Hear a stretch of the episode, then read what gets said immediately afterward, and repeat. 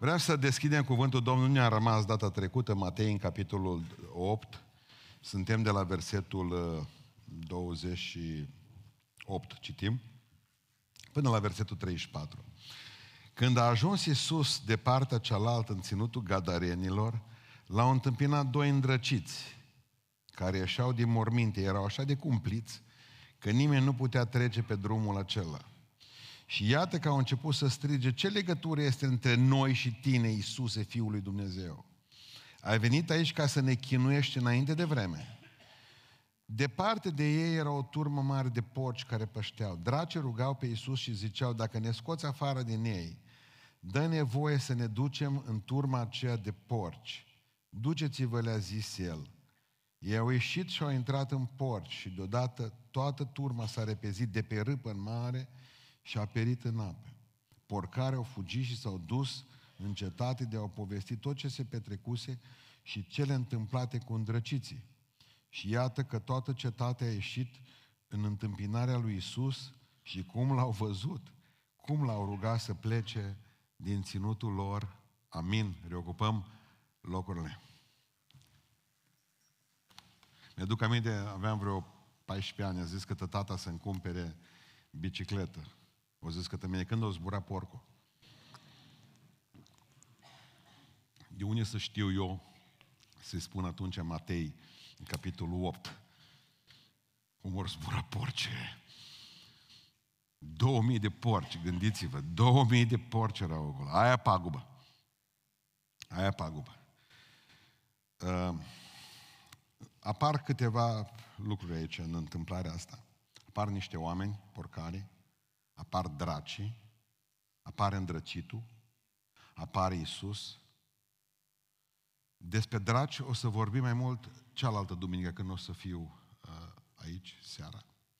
Pentru că subiectul ăsta e foarte complicat. Și trebuie să mai zăbovim aici în Matei, în capitolul 8, pentru că trebuie să ne întrebăm, oare un creștin poate ca să aibă, i-am auzit pe mulți, poate să fie îndrăcit, poate să fie posedat demonic sau poate doar să fie influențat demonic. Va trebui să răspundem ce fac dracii, cum vin în noi, cum le dăm voie să intre în viața noastră, cum ne chinuiesc și cum putem să fim eliberați. Dar asta e o chestie de duminica cealaltă, pentru că acum mergem direct să vedem câte ceva din ce s-a întâmplat atunci. Când citiți Matei capitolul 8, neapărat trebuie să citiți și Marcu capitolul 5. Atât Marcu cât și Matei văd aceeași întâmplare. Dar găsim la un moment dat unghiuri diferite la camerele lor de luat vederi. Și ei sunt complementari, nu antagonici. Complementari. Dacă vrei să știi ce s-a întâmplat acolo, trebuie să citești pe amândoi. Și de aceea din când în când o să fac referire și la Marcu ca să înțelegem mai bine ce s-a întâmplat cu Matei. Primul lucru pe care vreau să-l înțelegeți în această seară, ca lecție practică pentru viață, că Iisus Hristos Domnul s-a dus în acele locuri în care alții nu s-au dus și noi ca și Iisus trebuie să mergem în acele locuri în care mulți nu se înghesuiesc să se ducă. Sau să atingem oameni la care alți oameni nu se duc să vorbească cu ei. Am avut privilegiul de a face și a fi parte a unei aventuri fantastice de a avea prima biserică într-un spital de neuropsiatrie din România. Biserica Sfânta Trime din Beiuș, în anii 1996, 1999, până în anul 2000, mi se pare, ne-am ocupat noi de prima biserică pe care am înființat-o într-un spital de neuropsiatrie. Și vreau să vă spun că spitalul de neuropsiatrie de la Petrelen, știi, este sub Ministerul Afacerilor Interne pentru că acolo se duc oameni care sunt cam pușcărie, cum s-ar zice. Înseamnă că au făcut ceva grav, pe lângă simplu fapt că au o anumită bolă psihică. Da? Ne-a fost greu să pătrundem acolo și am pătruns prima dată echipând spitalul cu uh, haine pentru ei, cu farfurii, cu o grămadă de lucruri. Am avut relații foarte bune cu medicii, am avut foarte, relații foarte bune cu asistenții. Ne-am dus cu tinerii și cu tinerile noastre din biserică pe vremea aceea și le-am mers aproape în fiecare duminică, nu mai vorbesc de sărbători. Deci cert este un lucru pe care vreau să vi-l spun în această seară, este că atunci când am deschis biserica nu ne-am gândit că vom avea succes, dar am pornit de la un verset biblic care spune foarte clar că în Isaia, zice, le voi da și le voi arăta o cale pe care nici cel fără minte nu se va putea rătăci. Și eu cred că nici cel fără minte nu se poate rătăci. Tatăl meu a lucrat într-un spital de psihiatrie, în cel de la Petreleni. Eu am crescut printre ei, i-am cunoscut foarte, bune, foarte bine pe mulți. A fost o experiență fantastică, din care puteam să scriu o carte.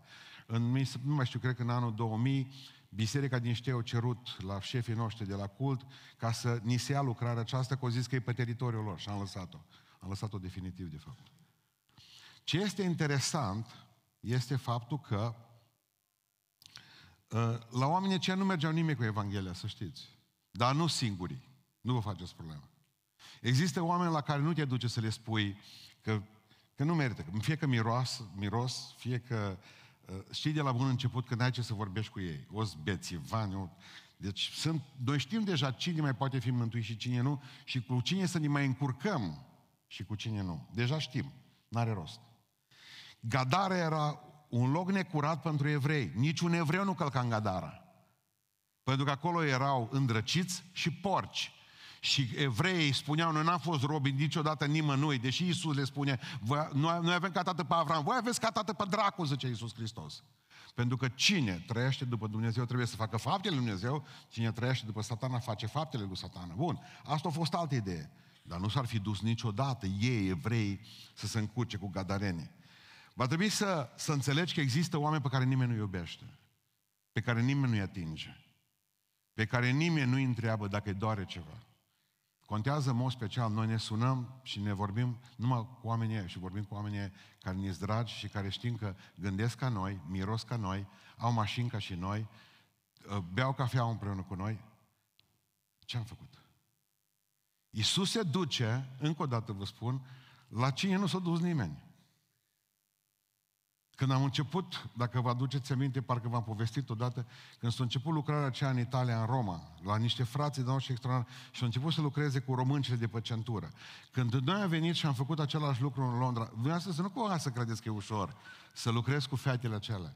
Da, apoi omul să povești că lucrez cu ele și te contaminez. contaminez. Ați auzit de contaminare până acum? Radioactivă, Cernobâl, n-ați auzit?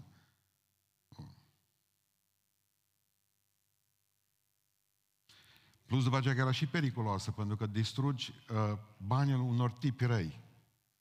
În momentul în care le iei obiectul muncii. Și de obicei biserica este... Nu, nu. Există oameni care au ca în Gadara. Zice că Iisus Hristos s-a dus în cimitire acolo. Era plină Gadara de cimitire, de locuri necurate. Există o grămadă de cimitire în Oradea, ale unor oameni care au visele moarte, care au speranțele moarte care au iubirile moarte. La oamenii ei trebuie să te duci. Te gândești care e cel mai nenorocit om de pe stradă. Credeți-mă, și se spui că Iisus Hristos să-l iubește și să-i dea o bucată de pâine și să-l săruți. Și dacă poți să-l speli. Evanghelia fără săpun și fără pâine nu funcționează. Săpunul înseamnă civilizație. Pâine înseamnă mâncare. Îmbrățișarea înseamnă iubire. Astea împreună merg. Citesc acum, m-au întrebat băieții la altă seară ce citesc. I-am spus că citesc o carte a unui om extraordinar, Traian Popescu. Probabil că n-am... Nu o să auziți niciodată de el, nici la televizor. Traian Popescu a scris o carte fantastică numită Spovedania. El a fost primarul Cernăuțului în 1941. Primar în Cernăuți în 1941. Era dacă nu mă înșel, cred că era bănățean, avocat. Și l-au pus primar acolo, s-a dus în nu știu ce partid și l-au pus primar. Omul acesta putea avea o viață cel puțin ușoară în Cernăuți, dar n-a mai putut o avea. și din ce cauză? Pentru că n-a mai putut dormi noaptea. Primul lucru pe care l-au făcut românii a fost că primind ordine de la Hitler, Antonescu a zis că trebuie să facă ghetoul de, de evrei. 28.000 de evrei înghesuiți în ghetoul din Cernăuți care și așteptau drumul să fie îmbarcați în trenuri și să meargă la Auschwitz, la Dachau, la Treblinka. În momentul ăla, zicea Traian Popescu, M-am gândit la oamenii aia. N-am avut nicio tangență cu evrei până atunci, nu prea aveam tangență cu ei. Dar mi-am dat seama că știam că sunt oameni ca și noi. Și am zis, Doamne, aș putea salva unul. M-am dus direct și le-am spus la cei din ghetto, am nevoie de 20.000 de oameni. Câți dintre dumneavoastră ați văzut cei mai tineri lista lui Schlinder, filmul? Ridicați mâna sus. O grămadă din biserică. O mie de oameni zice că ar fi salvat Schlinder. Da? O mie. Are copac pus în iad de Așem ca și drept între popoare. Evreii îl respectă pe omul ăsta de câte, câțiva zeci de ani. O zis șeful de la, numai că vorbiți direct cu Antonescu. O zis prefectul. A vorbit cu Antonescu și a spus, domnul Antonescu, domnul Mareșal, am nevoie de 20.000 de evrei în orașul ăsta, pentru că îmi trebuie, că tot, tot îmi cereți ca Cernăuțul să fie un oraș curat, ca să aibă mi, uh, haine militare, să aibă tot ce trebuie pe ei, să fie, uh, să avem uh, uh, ordine, să, să putem uh, funcționa în continuare, măcelăriile, brutăriile. Și dumneavoastră vreți să-i trimiți la Auschwitz pe oamenii ăștia pe toți. Gândiți-vă în 1941 să scoți din mâna nemților 20.000 de evrei din 28, atât au putut scoate. 20.000 pe care au reușit să-i salveze. Pe el o dat afară, pe el o dat afară din funcția de primar, că nu mai, deja au început să vorbească ceilalți care erau contra evreilor sau în sfârșit. Știți când i-a făcut la Traian Popescu evreii și o plantat și lui un pom? Am mus-o câțiva ani, nu știu, sunt vreo 10 ani, dar nu cred că sunt. 20 de mii de oameni. La oameni nu s-a dus nimeni. S-a dus un om. Citiți Povedanie, o carte îngrozitoare, frumoasă, superbă. Și vreau să pricepeți un lucru. Există oameni care nu pot să strige. N-au cum să strige. Nu o să vină niciodată la biserica voastră. Nici acele noi. Îi strigă tu celor tăcuți care n-au pe nimeni. Duce și spune-le, Hristos te iubește. Aș putea să-ți fac ceva de sărbători. Și ce spuneam frumoase mele, care stă aici în scaun și care tot o vedeți, unguroaice astea nesăbuite. Îi spuneam în felul următor, de ce ți teamă mai mult zilele acestea? Și ce mi-a spus? De sărbători, pastore. Știți că există depresia încă din față sau atacul ăla de panică de dinainte, că s-ar putea să mai petrece încă un revelion singură sau singur, încă un Crăciun fără nimeni. De asta ne frică până la urmă. Ce zice să faceți revelionul sau Crăciunul cu cineva de genul ăsta? Nu să-l aduci acasă la bărbatul tău, că poate că l omori pe soț, de groază, de ce, pac, pică jos sau să o duci. Nu să știi, fac infart. Bărbații nu prea.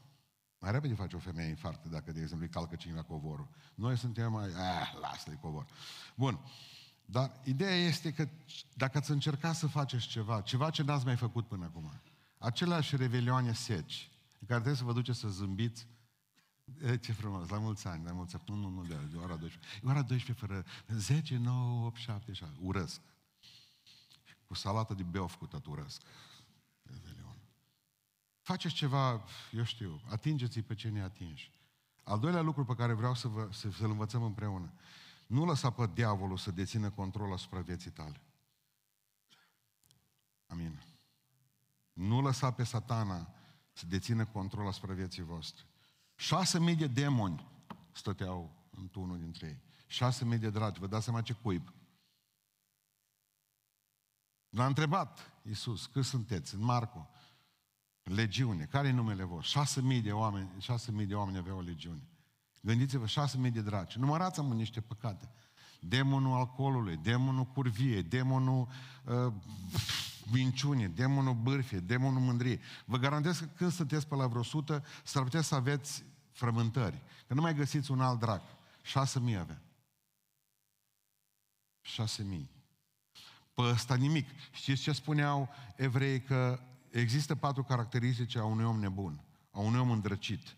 Spuneau așa, Umblatul noapte este semn că omul, umblatul noapte, atunci ar fi toți pruncii noștri nebuni, după evrei. Umblatul noapte, da? Caracteristici unui nebun. Eu citesc din Talmud acum. Da? După aceea, dormit un cimitir, semn de nebunie. A doua caracteristică. Trei, ruperea hainelor cuiva. Dacă îl tragi pe unul și rup hainele sau nasturii, semn de nebunie. Și cel al patrulea semn al nebuniei, distrugerea lucrurilor proprii. pe care le ai. Dai cu geanta, dai cu mașina, zgârii, faci, te tai cu lama. Știți cum funcționează cu, cu, cu demoni în viața unui om? E o chestie mică la început. E un cui. E un capă de ață. După aceea devine lanț. Devine obișnuință. După aceea nu mai ai control. După aceea te controlează alții. Avem, avem în noi capacitatea de a fi iudă. Putem minți, înșela, urâ pe cineva. Dar ne putem pocăi automat și să ne putem speria. Ne speriem, ce, ce, ce am făcut eu, mă? Ce gândesc eu? Și mă duc cu pocăință și vin la înaintea Dumnezeu și postim și ne rugăm și mărturisesc păcatul și mă scapă Dumnezeu de el.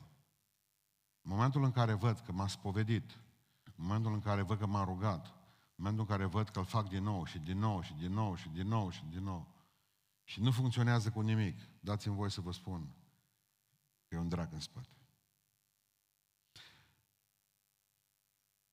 Am ajuns la concluzia că oamenii sunt ca, adică oamenii sunt ca demonii, de fapt. Demonii sunt ca șobolanii. Ei sunt atrași, șobolanii sunt atrași de gunoi. În momentul în care avem gunoi în viața noastră, vin demonii, e șobolani. Și vin la gunoi din viața noastră. Dar despre asta discutăm altă dată. Iisus Hristos nu stă de vorbă cu demonii, numai puțin. Nu înțelegem o grămadă. Dar cert este că El nu se roagă de dragi să plece. El poruncește. Afară. Zice. Satana, n-ai vrea să... Marș. Aici va trebui să înțelegeți că există rugăciuni care, până la urmă, sunt rugăciuni care nu, nu funcționează. Pentru că, de fapt, dovedesc slăbiciunea noastră. Doamne, n-ai vrea să... Nu. Aceasta nu e o atitudine cu care putem să fim biruitori. Ne rugăm lui Dumnezeu și dar diavolului poruncim. Din păcate facem invers. Ne rugăm satanii, n-ai vrea să ne lași. Și poruncim Domnului, să învingești pe soacră mea. Diferență? Enormă. Trăim într-o lume nebună. Nu vorbește cu omul, Iisus Hristos nu vorbește cu omul, ci cu demoni. Trăim într-o lume nebună, nebună, nebună. Și atunci trebuie să te păstrezi în lumea asta nebună, în lumea asta nebună, să te păstrezi puternic, ca nu cumva să lași diavolului vreodată ceva în viața ta. Citiți zilele acestea că o, nu știu, o cheamă Merivana, cam așa ceva. Că nu știu ce, sud-americană, nu are importanță, spaniolă, habar, nu știu. S-a căsătorit cu o păpușă, mă, zilele acestea. Nu a găsit niciun bărbat pe fața pământului și s-a îndrăgostit lui Lea de o păpușă, atâta de mare, pe care mamă s-a făcut-o, știți, cum făceam noi alea de le puneam în porumb sau în... Uh, mama sa nu știu la ce vrut să o facă, dar nu s-a îndrăgostit asta de ea. Nu, bun, s-a îndrăgostit de păpușa, i-a pus nume Marcello. Asta e povestea de săptămâna asta, care a trecut. Și în momentul în care s-a îndrăgostit de Marcello, o hotărât să facă și nuntă cu el. Și când a făcut nuntă cu Marcelo, în urmă cu nu știu câtă vreme a făcut nuntă cu Marcelo, au fost 250 de oameni la nuntă. După aceea au spus că a și născut un copil Marcelino, avea și o păpușă micuță cam atâta. Iar acum e foarte supărată pe Marcelo pentru că simte conșală. Ascultați-mă, nu e problema în toată povestea asta. E 250 de boi care s-au dus și boane, sau cum să zice la feminin, care s-au dus la nuntă. Pentru că până la urmă a crezut că ea a crezut că are dreptate. Mai țineți minte povestea cu hainele cele lipse ale împăratului până la urmă? Să spună toți, vai ce haine frumoase ai Maria ta? Totuși, până la urmă, nu există nimeni să spună, împărat, ești gol? Să nu-i spună acestei doamne, doamnă dumneavoastră, n-ați vrea puțin să vă ducem cu duba. N-ați vrea să vă ducem cu duba. Exact cum spuse miercuri seara. Duminica cealaltă, să îmi una la mine pe tocuri aici în față. În momentul în care o pătruns să lângă mine, când mi-a dat un abur din ăla de vot, că nu știu ce a fost, trascău, care a fost mai rău. Și cum stătea, și spuneam celor de miercuri seara, mă, când în beți, să nu te puni pe tocuri, dacă știi că bei. Eu nu ți 15. Stătea și nu știam când își pierde echilibru. Și vine și îmi spune, zice că mine, eu, zice, nu cred în dracu că există. Nu poftim. La care îi spuse atunci înseamnă că ești orfană, dacă nu crezi că există. Oamenii nu cred că există drag, dar uitați-vă afară. Asta e și scopul satanei, să credem că nu există. Iisus Hristos n-a vorbit cu omul. A zis, cât sunteți? Șase, afară. Afară. Vă rog, nu-i dați, nu lăsați pe diavolul să dețină contact, contact asupra vieții dumneavoastră. Al treilea lucru pe care îl învățăm în seara asta. Nu vă puneți nădejdea în oameni. Sunt limitați. Știți ce spune Biblia? Că omul ăsta și-a rupt legăturile cu care era legat. Vă pun întrebare, cine l-a legat? Oamenii. Injecții, zicem. Păi, dacă erau injecții, făceau injecții. Oamenii sunt limitați. Zice că și-au rupt toate lanțurile. Atât ori putut să facă ei. Să lege. Știți ce s-au gândit oamenii aceștia? Hai să schimbăm pe omul ăsta. Și cum îl schimbăm? De la exterior, legându-l spre interior. Nimic nu se poate face de la exterior spre interior, ci doar de la interior spre exterior. Ne-a legat copiii și ne-am spus, bă, așa trebuie să veniți în biserică. Îmbrăcați cu hainele astea, am legat, am pus lanțuri. Așa trebuie să fie închinarea, așa trebuie, nu ține. Schimbările trebuie să vină din interior. Și acolo e specialist Isus. Isus. Vreau să pricepeți în seara asta că oamenii atât au putut și l-au legat. Și vă mai pun o întrebare. Vedeți cumva aici, în toată întâmplarea asta, cum că oamenii l-au chemat pe Iisus Hristos să vină pentru că avea un demonizat în Gadara? Apare ideea? Nu te ajută. Nici măcar aici nu vin cu tine. Iisus Hristos zice că s-a dus singur în Gadara, fără să fi primit un apel, vino că îți dăm de a face, ai de a face cu niște demonizați. Nu. Nu. Și mai este ceva dureros. Oamenilor nu le pasă de oameni.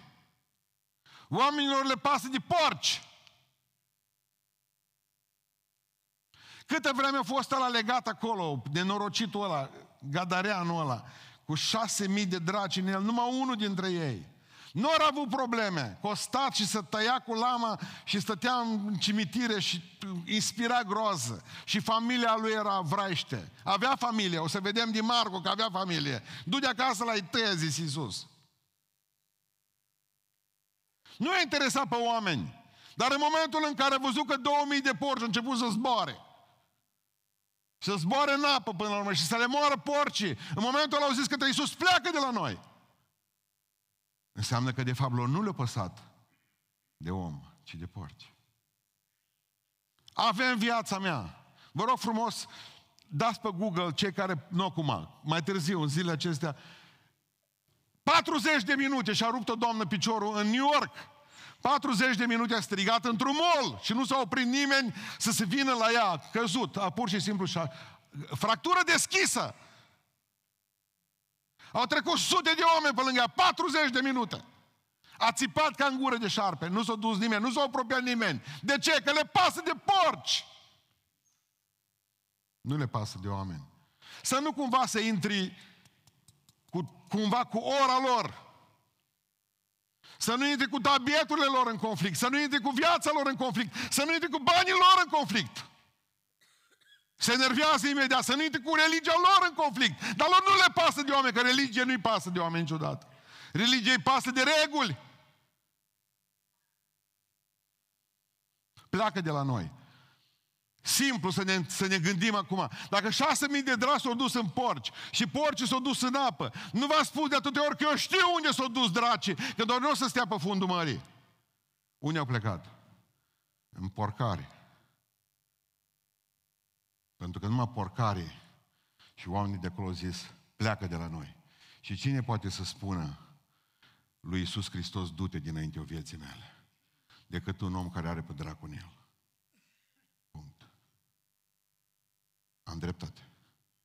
După ce să stea porci pe fundul mării și draci în ei. Porci au murit. Ori zburat și murit.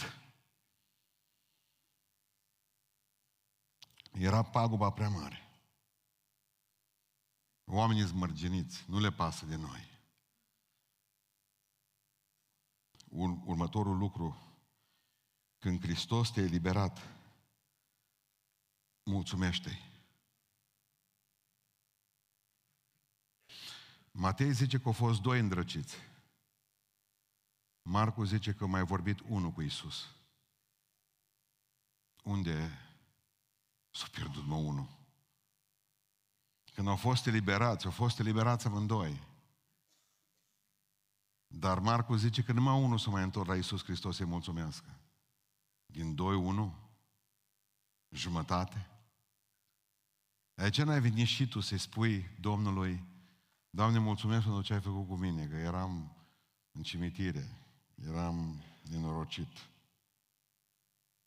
Ce mi se pare îngrozitor este lipsa noastră de de mulțumire. Lipsa noastră de mulțumire. Dacă aveți cei de la de la videoproiector, sper că nu v-ați culcat. Dacă aveți cântarea Azi venim lângă crucea ta Iisus, dacă o aveți numai, puneți-mă să o văd acolo, că o aveți, ca semn. Da? Dați-i drumul. Azi venim lângă crucea ta, Iisus, ne smerim și îți mulțumim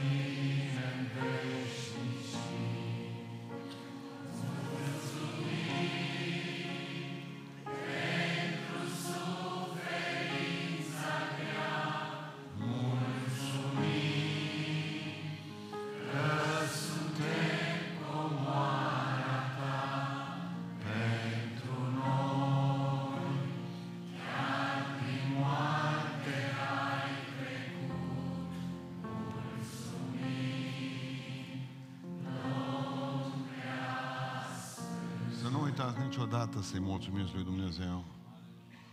Să nu uitați niciodată să-i mulțumiți pentru că a făcut niște lucruri fantastice pentru fiecare dintre noi.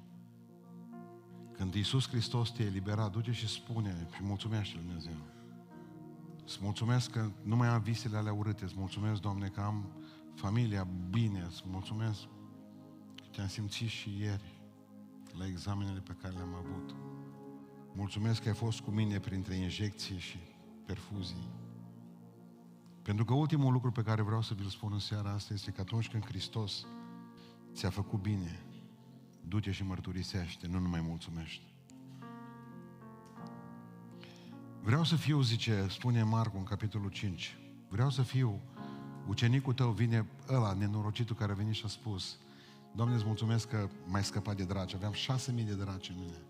Și îți mulțumesc că m-ai scăpat, vreau să fiu ucenicul tău. Și spune Iisus Hristos, nu. Primul pe care îl refuz clar, direct, nu, nici vorbă. Prima dată tu trebuie să te duci acasă la ei tăi și să spui ce ți-a făcut Domnul. Ce mult bine ți-a făcut Domnul și zice așa, el a plecat în versetul 20, Marcu 5 cu 20. El a plecat și a început să vestească prin decapole tot ce i făcuse Iisus. Și toți se minunau. Și toți se minunau. Cum mă să taci din gură, mă, când Dumnezeu te-a scos de unde te-a scos? Cum să nu-i spui lui Dumnezeu că îl iubești din toată inima și să spui și altora, Hristos s-a atins de mine. Iisus m-a eliberat, Iisus m-a binecuvântat, Iisus m-a ridicat. Tăcem din gură. Primim binecuvântări după binecuvântări, tone de binecuvântări. Și mulțumim așa puțin lui Dumnezeu. Nu știu ce vis ai de sărbători, dar să citesc a să citesc că un om a avut un vis să vină la deschiderea bisericii noastre, aici în Oradea. Mai puțin să caut. Marketing Cireșare. Mă numesc Oana Rus, am 24 de ani. 24 de ani. Oana. Și am și trei fetițe mici.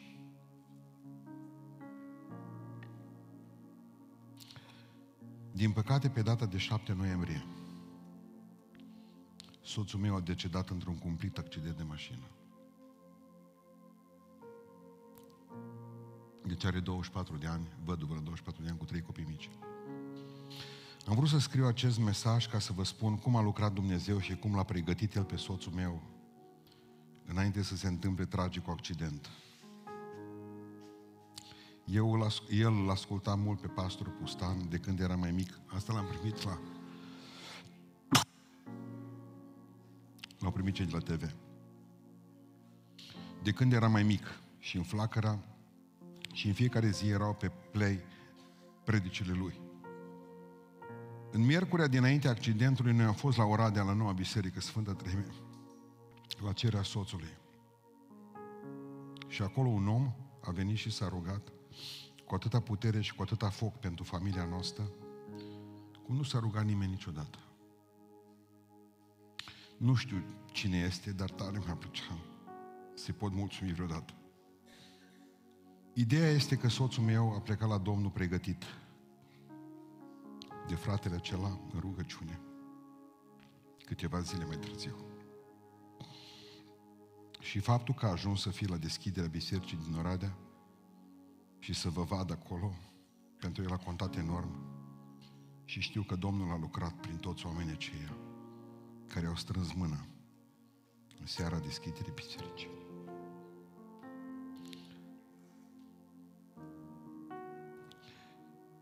Oana, nu știu cine ești. Vrem să spun că te iubim. Și să spui cu ce te putem ajuta. Trebuie să facem cunoștință cu tine. Suntem alături de tine și chiar că vrem să fim alături de tine toată viața. Pentru că avem obligație Că